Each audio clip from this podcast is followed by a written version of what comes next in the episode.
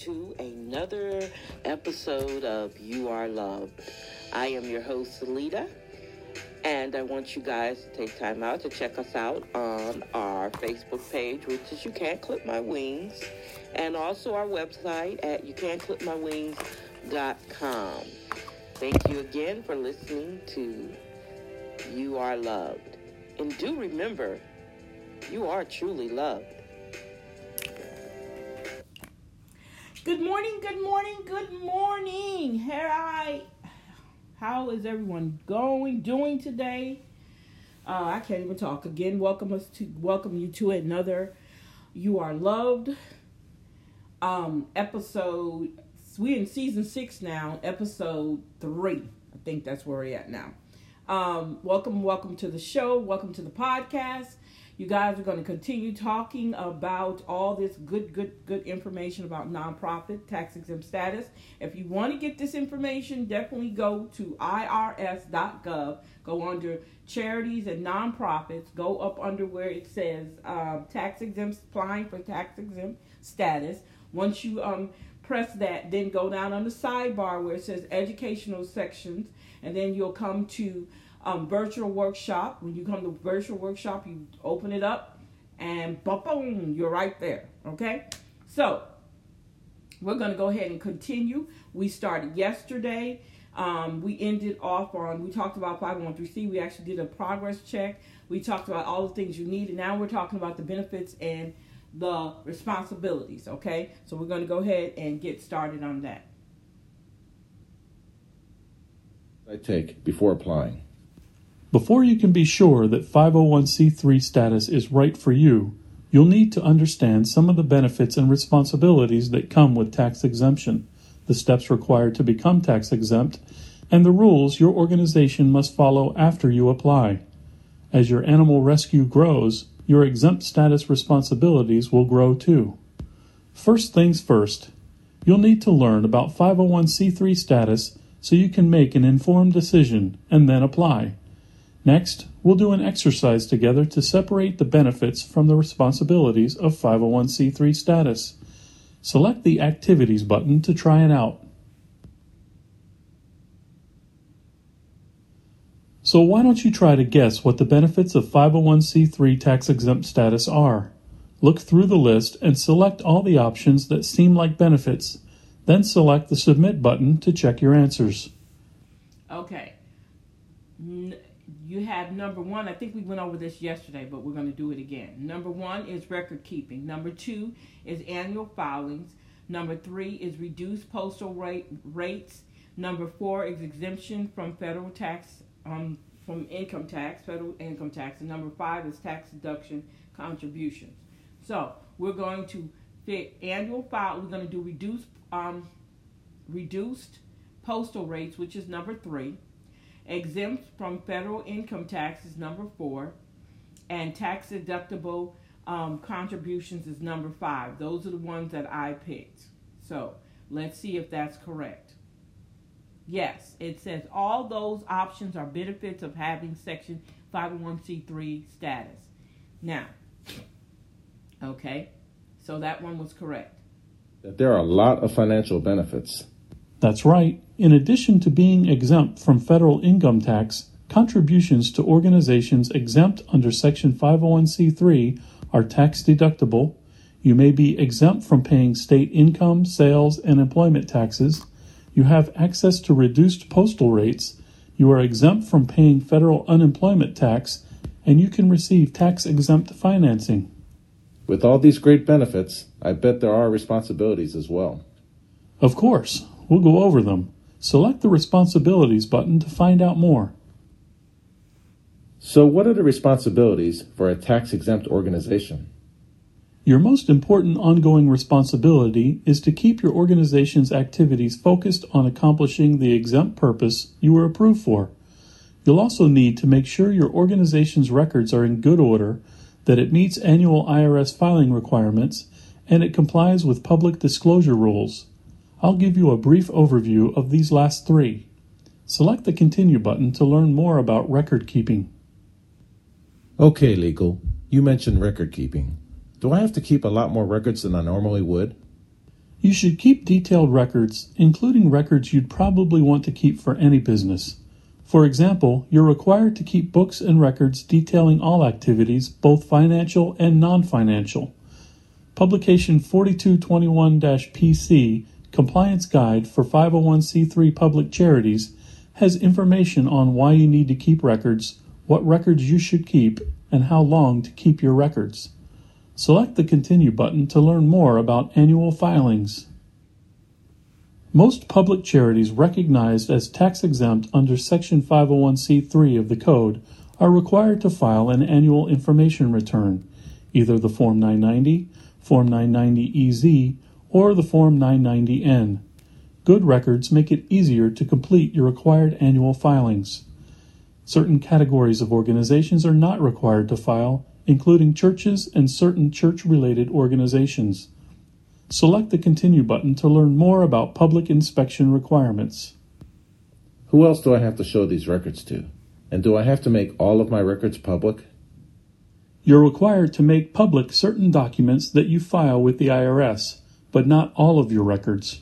You must make the following documents available upon request the organization's annual return for its three most recent years after the due date, including any extensions. This includes Form 990, 990EZ, 990PF, and Form 990T.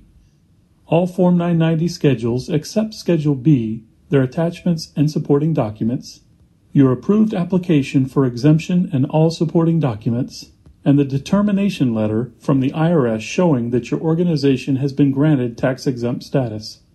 There are additional rules about what must be disclosed, how to provide documentation, and consequences for noncompliance.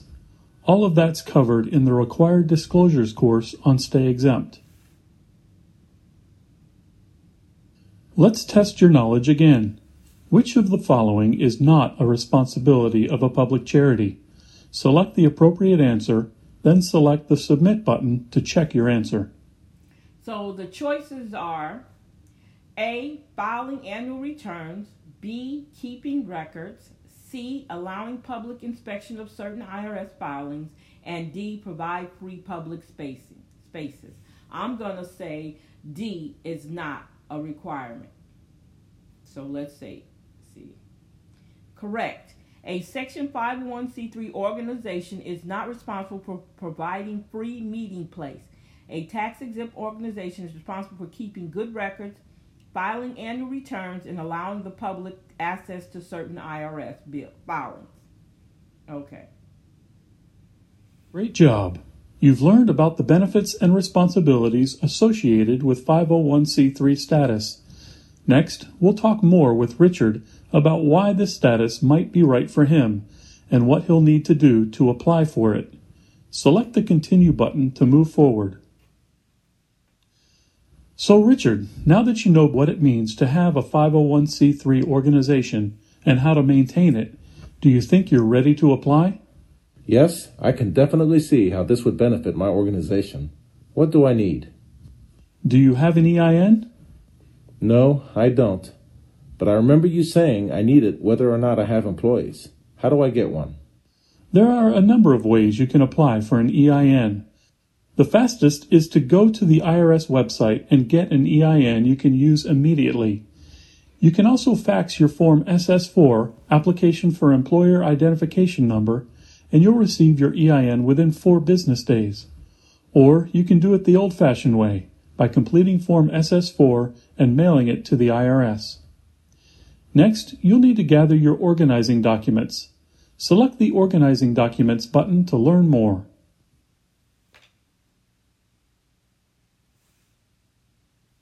All right. I know how to get my EIN. What else do I need? An organization can't qualify for exempt status without an organizing document. That means your application will be rejected without it. For a corporation, which is an organization granted corporate status by a state agency, its organizing document will be its articles of incorporation. For all others, or unincorporated organizations, the organizing document might be called a charter, constitution, or articles of association. To qualify for exemption under Section 501c3, The organizing document must contain three provisions, including some specific language. First, the organizing document must have a clause that limits the organization's purposes to one or more of the exempt purposes listed in Code Section 501c3. Here's an example of the wording of this clause. Next, the organizing document must not give the organization the ability or permission to engage in activities that don't advance those exempt purposes.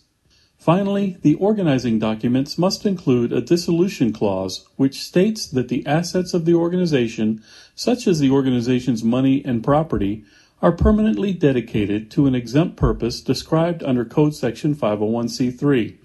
Here's an example of the wording of the dissolution clause.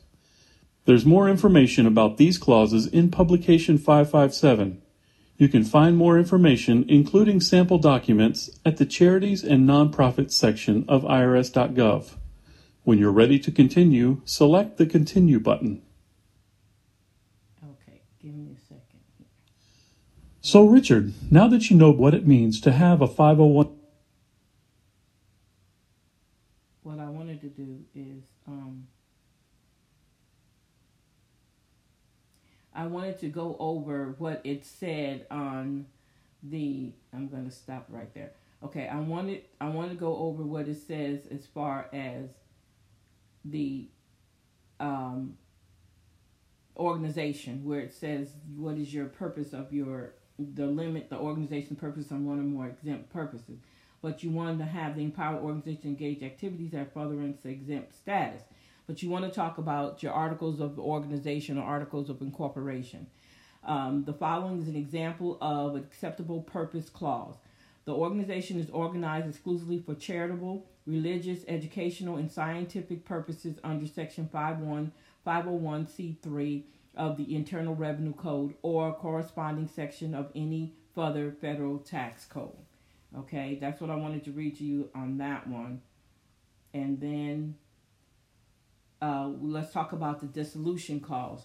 It says, upon the dissolution of this organization's assets shall be distributed for one for one or more exempt purposes within the meaning of section 501c3 of the Internal Revenue Code or corresponding section of any further federal tax code or shall be distributed to the federal government or to a state or local government for a public purpose. So if you decide to dis- dissolution your nonprofit, all the things that are pertaining or connected to it, you either have to give it away to another charity organization or you give it to the city or your local government. I mean, city or any. I would give mine, or if that was to happen, I would give mine to another organization that can use it and have that actually written and um, talked about where you gave it and all that at the end. So that would be that would work for that one. Okay.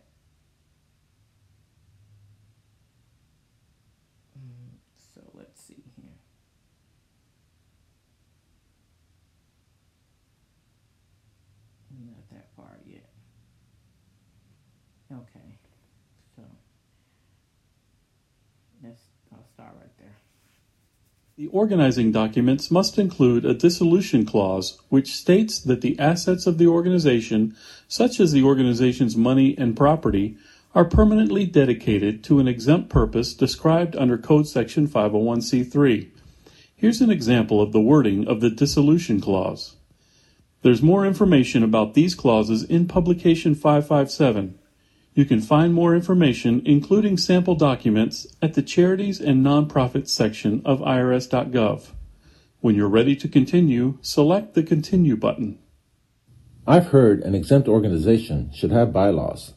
Are bylaws different from the organizing documents?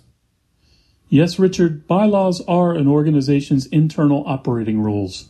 Federal tax law doesn't require specific language in the bylaws, However, state law may require you to have bylaws, so it's a good idea to contact your state to find out the specific requirements. My organization is in California. Do you know who I should contact there? In the life cycle of a public charity area of the IRS Charities and Nonprofits page, there's a page about the bylaws, and you'll find links to the websites of the appropriate state officials.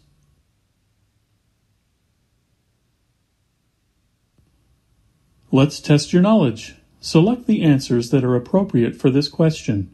Which of the following are requirements for the organizational documents of charities applying for tax exempt status? When you're done, select the Submit button to check your answer. Okay. A is limits the organization purpose to an exempt purpose. B is bars employees from participating in activities that do not further the organization's exempt purpose. C must not expressly empower the organization to engage in activities that are not in furtherance of its exempt purposes. D defines the hours of operation location of organization. And E permanently dedicates assets of the organization to an exempt purpose. Yes. So I will say I'm going to start with E is one. Um, uh, A is one. And um, okay. And I'll say C. I'm going to say A, C, and E. A is limits the organization purposes to an exempt purpose. Um, C must not expressly empower the organization to engage in activities that are not in furtherance of its exempt purpose. And E permanently dedicates the assets of the organization to an exempt purpose. So I'm not for sure about B, but I'm going to take these and see because B says bars employees from participating in activities that do not further the organization exempt status. Now, let's I'm going to add B to that one too, and we'll see. The only one that didn't get chosen was D, which is define the hours of operation location of the organization. So let's see if I did that correctly. Ah, I did wrong. So it says the Section 513 organs must have organizing limits.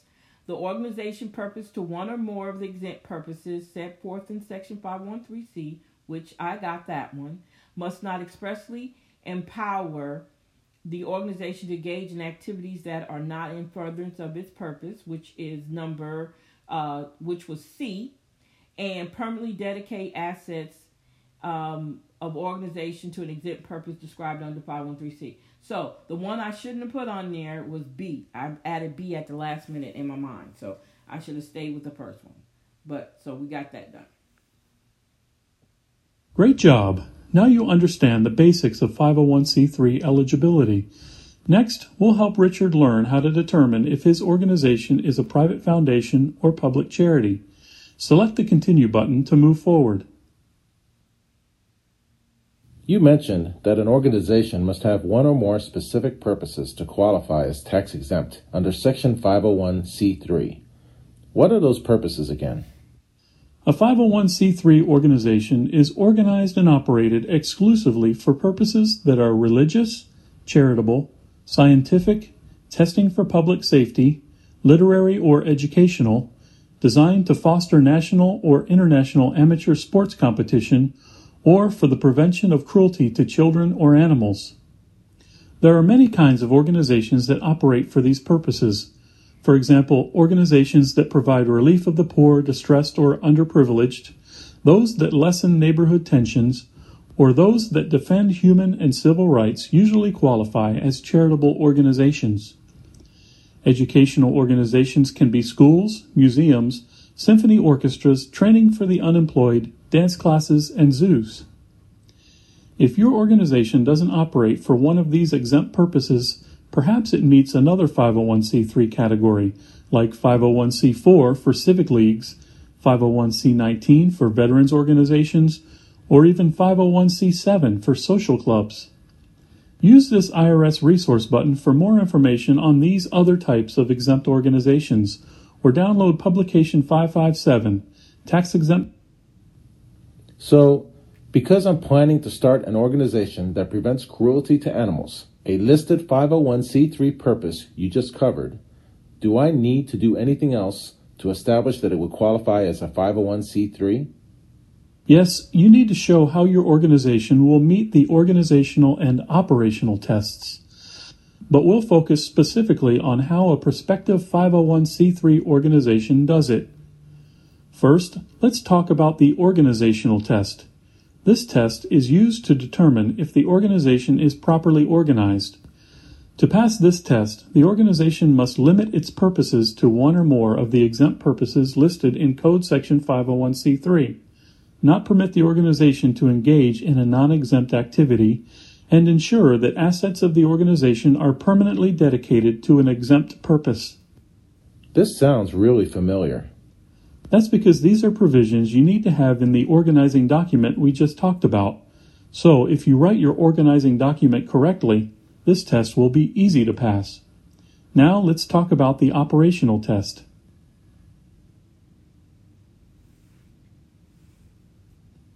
Okay, so the organizational test was pretty easy. What about the operational test? Well, the operational test covers how your organization is actually operated. To pass the operational test, your organization must show that its principal activities will be to further its exempt purposes. Your organization also has to limit the participation in certain types of activities and absolutely refrain from others. The IRS assesses the activities you describe in your Form 1023 application to make sure they qualify. This test is conducted when you're first applying for tax exempt status. But if your activities get out of balance after you receive your status, or if your organization engages in prohibited activities once you're up and running, you could lose your tax exempt status and be subject to both taxes and penalties. What are the restricted and prohibited activities? If you're interested in learning more about these kinds of activities, you should start with the Maintaining Tax Exempt Status course, which discusses how you could possibly jeopardize your tax exempt status. There's also the Unrelated Business Income course, the Political Campaigns and Public Charities course, the Required Disclosures course, and the Employment Issues course. Now let's talk about the differences between a public charity and a private foundation. Okay, definitely we're probably going to go over the rest of that to those different courses that he was just talking about, because I think we need to get the full picture of what's what um, nonprofit 501c is about, and I think I want to definitely go over those prohibited um, and uh, those prohibited um, activities. Excuse me. So we're going to go full in depth because I finished the whole thing, so we should be able to do that. So once I passed both tests, can I be recognized as a tax exempt charity? Not quite yet. When an entity qualifies as a 501c3 organization, the IRS presumes it's a private foundation unless it can show that it's a public charity. So, what's the difference between a public charity and a private foundation? The main difference is where the organization's financial support comes from. Generally, a public charity has a broad base of support, while a private foundation has very limited sources of support. There are also different tax rules. So, for example, private foundations are subject to excise taxes that aren't imposed on public charities. There are more differences, and you can look into those on the IRS.gov website under Life Cycle of a Public Charity Private Foundation.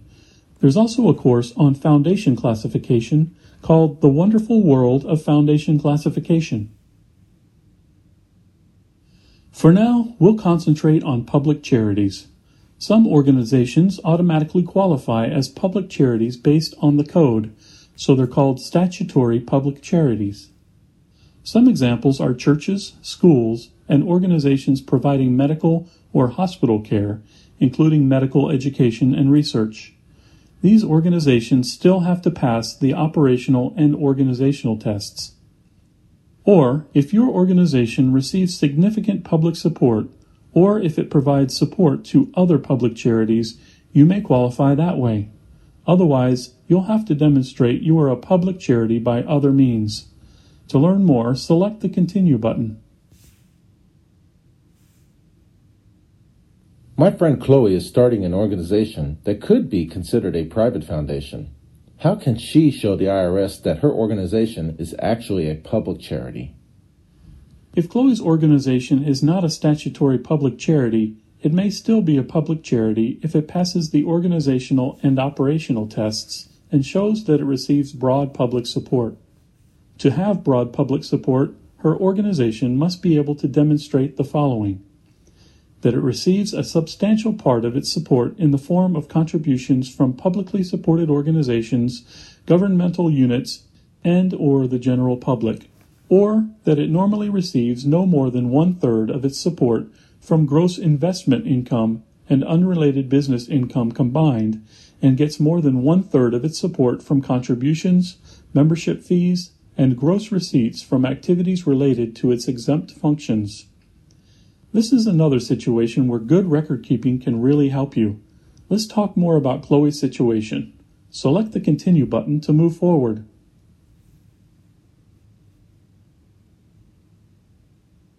Chloe's organization is still really small. I'm not sure if she can show broad public support yet. No problem.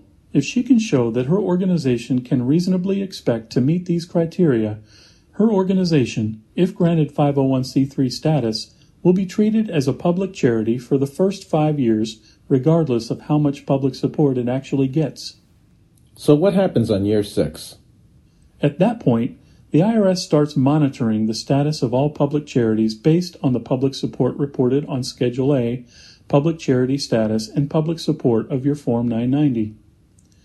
Because her organization is not a statutory public charity, she'll have to show that her organization meets one of the public support tests over a five year computation period, including the current year and the four preceding years. If her organization passes one of the tests, her organization will remain a public charity for that year and the next tax year. Why don't you try a few activities now? Select the Knowledge Check button to test yourself. Wow. Okay. Select the appropriate answer to go in the blank space. When you're done, select the Submit button to check your answer. Okay, it says to be recognized as a tax exempt under Section 501c3, an entity must meet an organizational, organizational, and a blank test, which is a two part test. Organizational and A is critical, B is operational, C is principal, and D is inspirational. I will pick B for operational.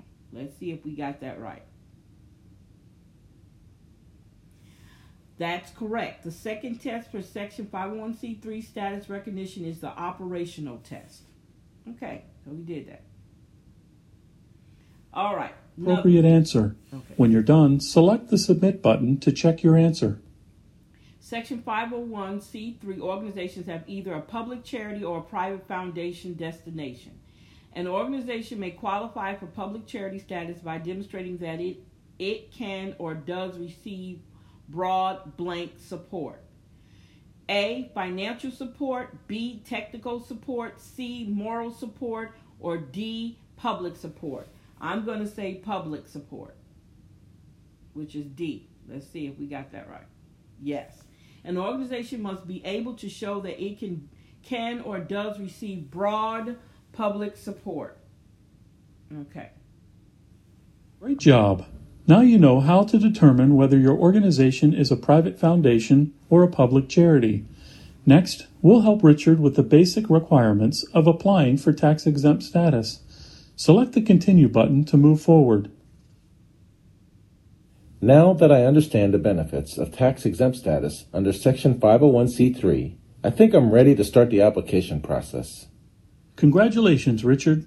Filling out the forms can be a big task, but before you start, there are a few things you should know. First, you need to know which documents are required, the timeline for applying, the user fees for applying, how group and church exemptions work, and some key information for running your organization while you're waiting for tax exempt status approval. First, let's start with the overview of Form 1023, as that is the bulk of your application. Select the Form 1023 button to continue. What do I need to apply for tax exempt status? You need two basic things Form 1023 and your user fee. Form 1023 is the application for recognition of exemption document. So, how much is this going to cost me? Well, the amounts can change from year to year, so click this link for the current fees. The user fee is based on the organization's average annual gross receipts over a four year period. Gross receipts are the amount an organization receives from all sources before taking out any costs or expenses. But my organization hasn't been around for four years. The gross receipts are based on funds your organization plans to receive or funds it has actually received over a four year period.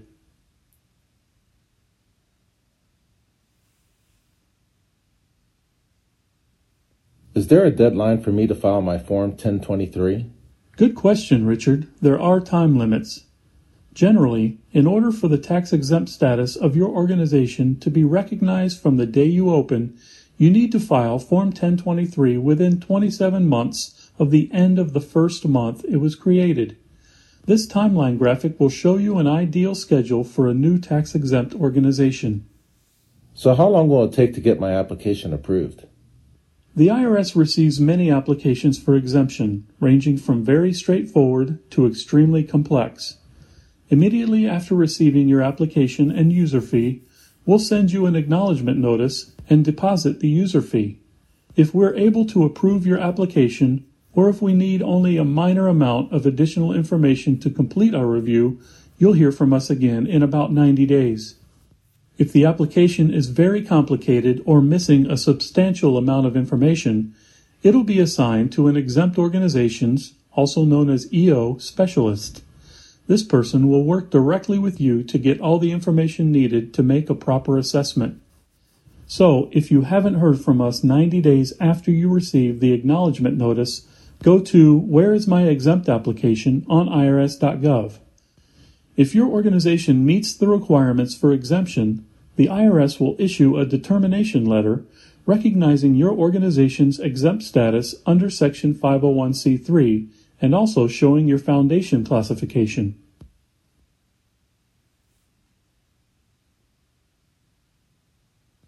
This determination letter is an important document.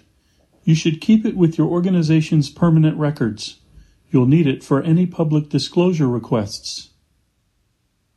Okay, it says, Dear applicant, this is the termination letter. It says, Dear applicant, we are pleased to inform you that you that upon review of your application for tax exempt status, we have determined that you are exempt from federal income tax under the 501c3 of the Internal Revenue Code. Con- contributions to you are deductible under section 170 of the code. You are also qualified to receive tax deductible bequests, devises, transfers, or gifts under section 2055, 2106, or 2522 of the code. Because this letter could help resolve any questions regarding exempt status, you should keep it in your permanent records. Organization exempt status under 501c3 code are further classified as either public charities or private foundations. We determine that you're a public charity under the 501 excuse me, under the code sections listed in the heading of this letter. Please see enclosed publication 4221 4221 PC um, compliance guide for the 501c public charities for some helpful information about your responsibilities in exempt organization. We have sent a copy of this letter to your representative indicated in your power of attorney. Sincerely, the director exempt organizations. Okay? So that's what the letter should basically say. And it has an approved stamp on it. So, what are group exemptions? Sometimes the IRS recognizes a group of organizations as tax exempt if they're affiliated with a central organization. This avoids the need for each organization to apply individually. A group exemption letter has the same effect as an individual exemption letter, but it applies to more than one organization. So, if I work together with a couple of other animal rescues, can we apply as a group? We share the same overall mission, but we have slightly different organizational goals. Some focus on rescuing, others want to build a location for animals that can't return to the wild. Another organization is strictly set up to promote animal rights by lobbying Congress for stricter animal neglect and abuse laws? In principle, yes. You have to have one central organization that all the organizations are affiliated with. Select this link for more information or select the Continue button to move on. Do churches have to apply too? Another good question. Churches, including synagogues, temples, and mosques, don't have to file for tax exemption, yet they're still exempt from federal income tax, and the contributions they receive are tax deductible.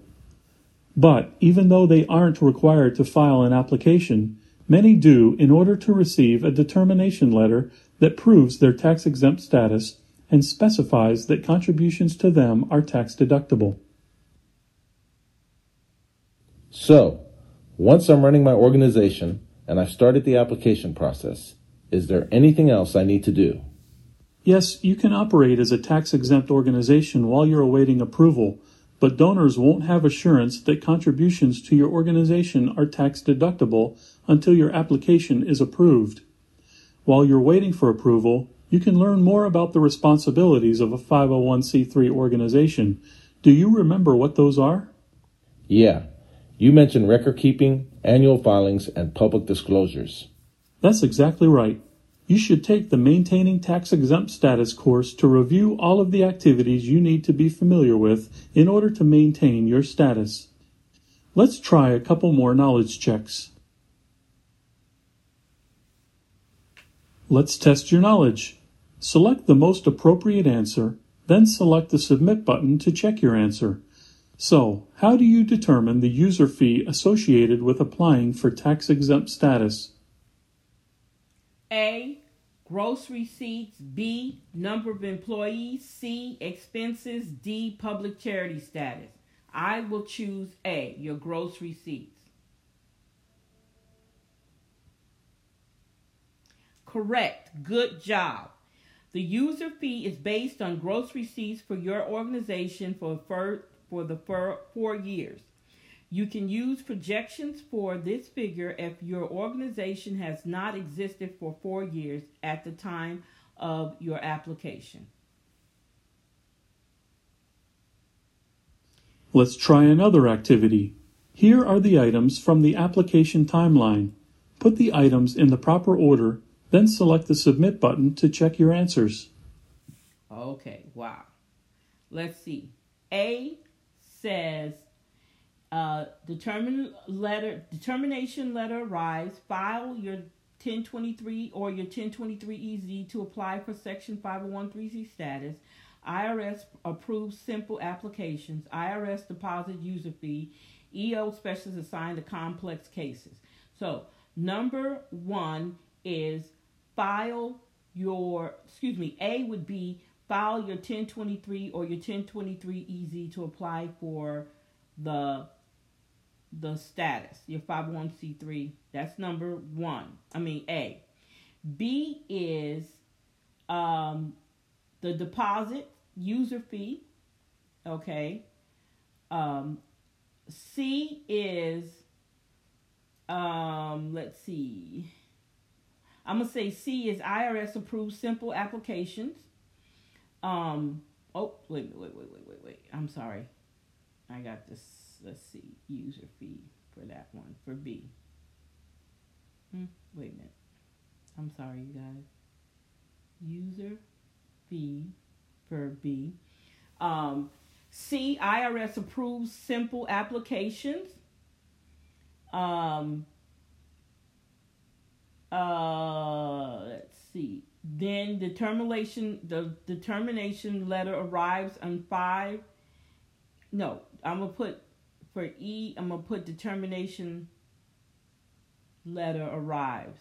That's gonna be so. I'm gonna say EO um, specialist assigned to complex further, and then the last one is determined letter it arrives. So A First step is file the five the um 1023. B IRS deposit user fee. C IRS approves simple applications. E EO specialist is assigned to complex cases for further research. And E is determination letter arrives. So let's see if I did that correctly. Ah, I did. Yay! It says after you apply for exemption, the IRS deposits your user fee. The IRS can approve most simple applications quickly, but if your application is complex, an EO specialist will be assigned. if your organization is eligible for exemption, you will receive a determination letter. So, yes, got that right on time. Great job. Now you can explain how to apply for tax exempt status and discuss the rules for running a tax exempt organization. Select the Continue button to move forward.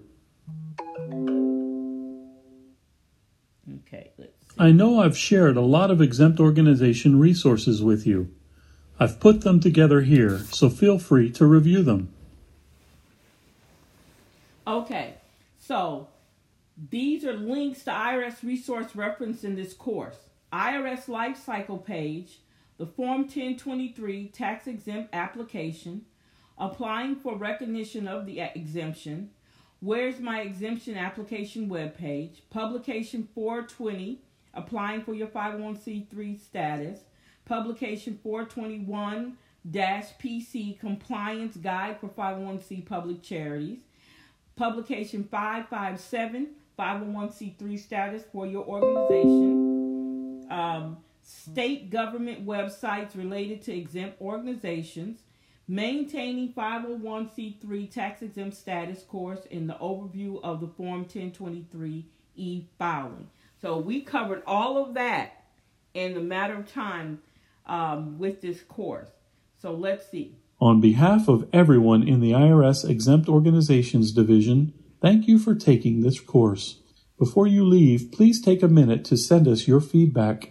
The information you provide will ensure that this and other courses at Stay Exempt provide a valuable learning experience for future participants. Please use this button to send us an email. After you've sent your feedback, you can print out a certificate of completion as recognition for attending this course. So I have recognition that I completed the first part of this course, which is tax exempt status overview.